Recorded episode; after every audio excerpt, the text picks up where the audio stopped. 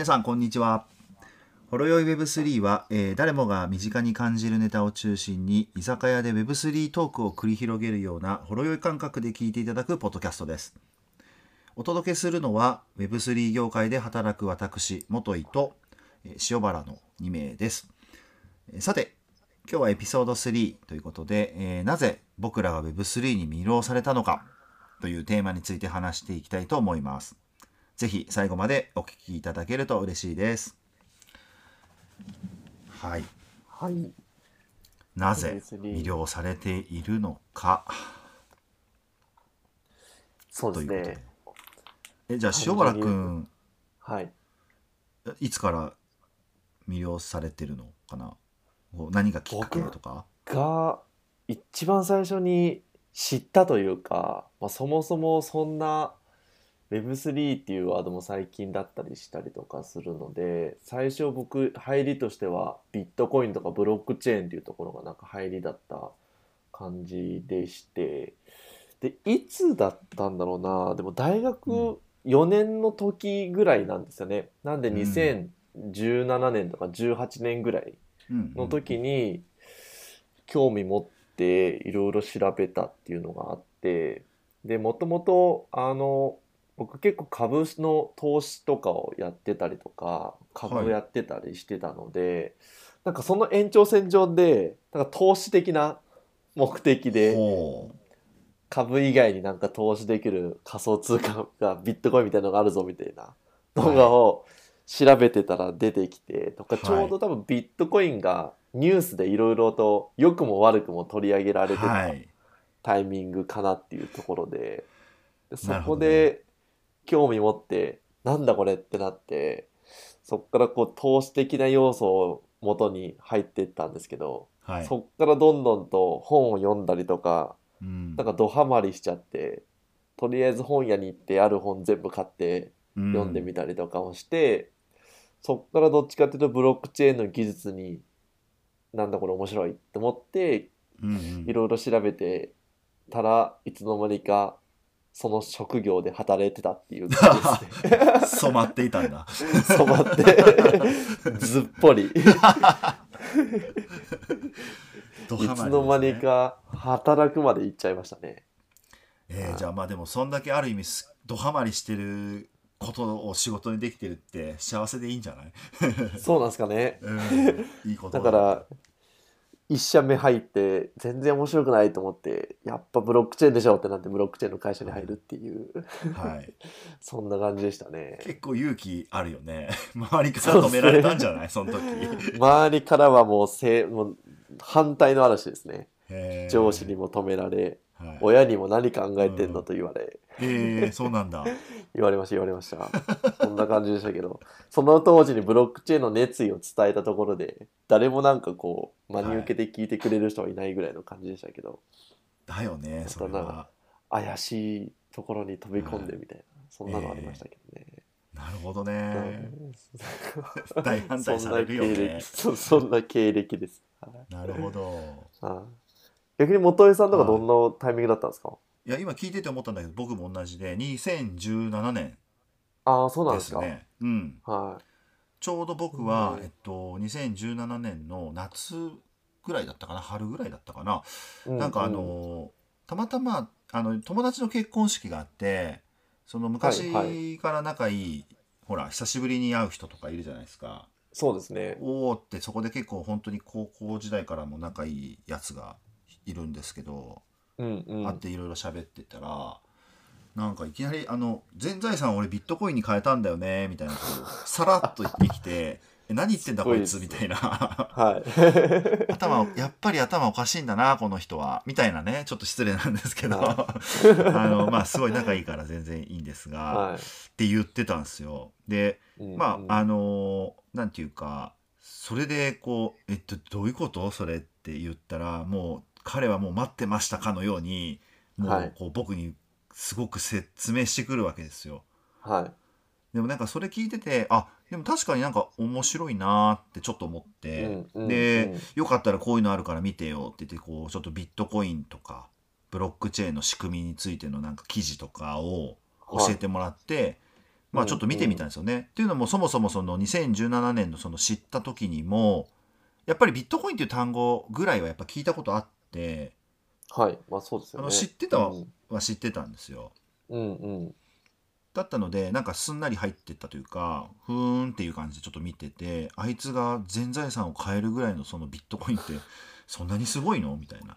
ところから入っていきましたね。でやっぱり僕も同じでその全然エンジニアでもないんでそのよくそういったところは技術的なとこわかんないですけど仕組みがこれまたすごい面白いんですよね。うんうんうん。えー、何これ？すげえ面白いなと。はい、そのすごく緻密に計算されたそのなんていうんですかね仕組みがもう秀逸すぎて、うんうん。えーハマっちゃったっていう感じでですね。じゃあ結構友達の影響大きかったんですね。いややっぱりねこうなんか親しい人とかあの信頼できる人から聞くとやっぱ耳に入ってくるじゃないですか。確かにそうですね。そうそうそう。ネットの記事よりは安心はしますもんね。うもうん。僕もだからそこからドハマりしていつの間にかすあのサラリーマン辞めてましたよ。気づいたら。おたお互い様じゃないですか。そうそうそう。あの僕はまあ反対はされなかったけどあんまそんなに言ってないので人に。うんううん。ん気づいたら入ってましたね。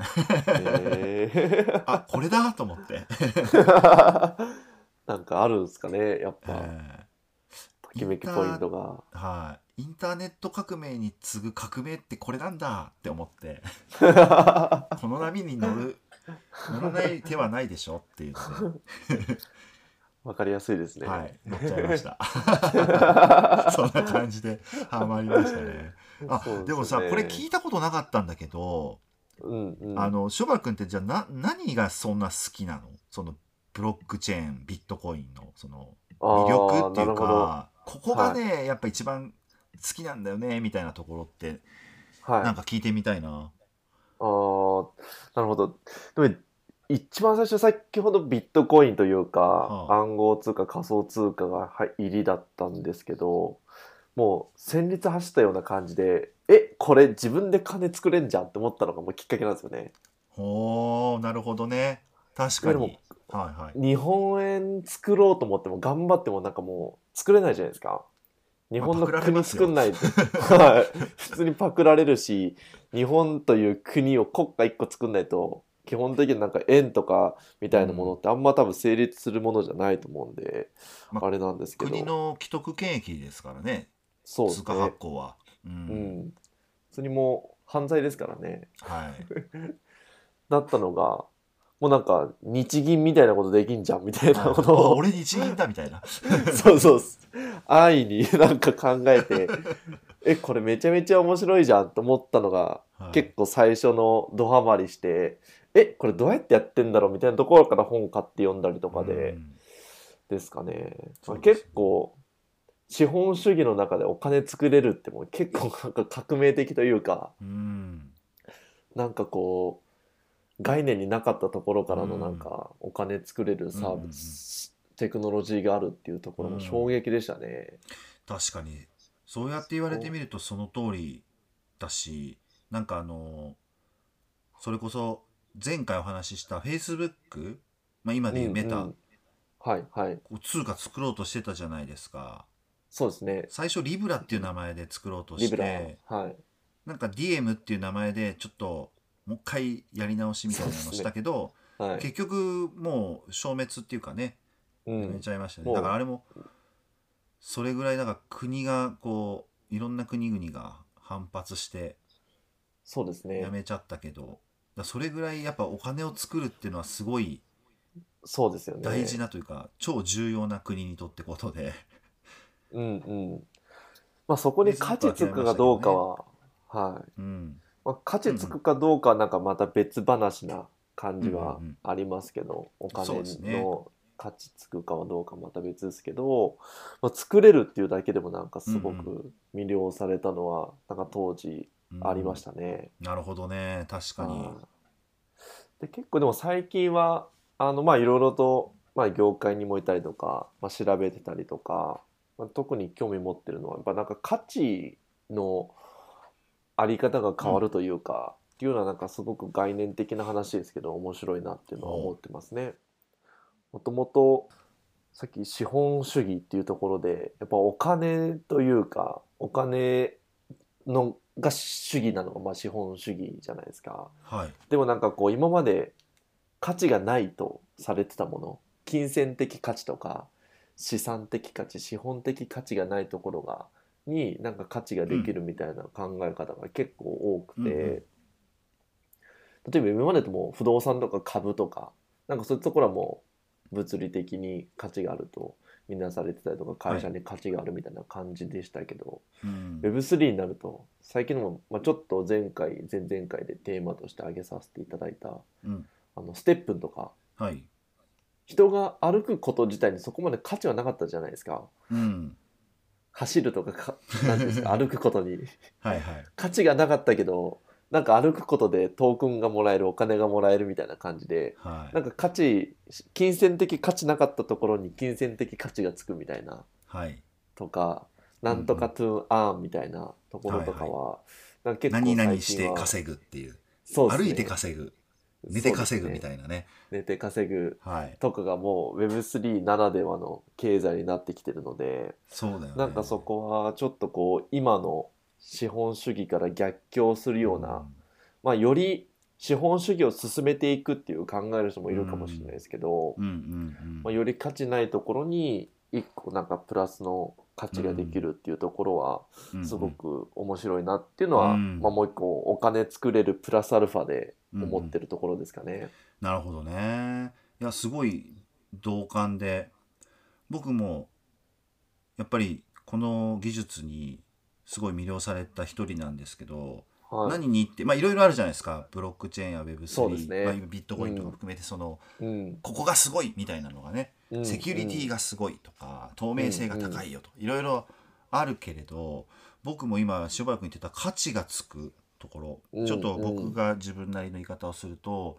これまで価値があったのにそれがあのそれに対してこう報酬だけではないですけど報酬とか金銭的価値に変えれなかった埋もれてた価値あるものが、ちゃんと可視化されて、そこに価値がつくみたいなうんうん。ところがあるじゃないですか、なんかそこがすごく好きな概念というか思想うんうん。で、えじゃあこれみんながここに価値があるよねって思えばそこにこう変な話さっきの話お金が作れてそこで、うんうん。そのコミュニティとか経済圏みたいな中で、うん。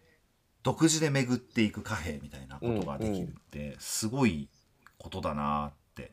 ちょっとすいませんあのなんかこう言葉があんまりなんか 大したこと言ってないですけど、はい。すごいやっぱりそこがすごくこうハマったきっかけだったかな。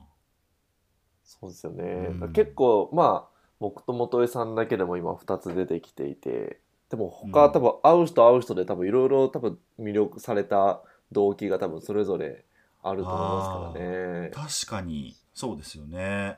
うなんで、聞いてみたいですよね。いいつも僕もいろんな人に聞きますそこは。なんか何が好き何に魅了されたのかとか。そうですね。はきっかけとか多分それぞれあるし、ん。僕らの2017年よりも前から2015年16年とかからとっくの昔に魅了されてる人たちも多分いると思うので、い、うんなんかそういうのなんかどんどん聞いていくとよりなんかこう洗練されて面白い話とかうんなんかできそうな感じありますよね。めっちゃありますね。ぜひツイッターの方にもあのそうですね。俺はここが好きだぜとかそうですね。なんかそういうのをね聞いてみたいですよね聞いていただいてる皆さんからもそうですね。ここに理由でハマったとか、はいなんかいろいろそれぞれ理由があると思うので、なんか皆さんのいご意見というか、ぜひちょっと一つのお話として聞けたらなと思いますね。でぜひツイッターでハッシュタグ、フォロヨイ Web3 とつけてくださって、あの、ツイートくださると、僕らも全部目を通して見ていけれたらと思いますので、はい。はいぜひよろしくお願いします。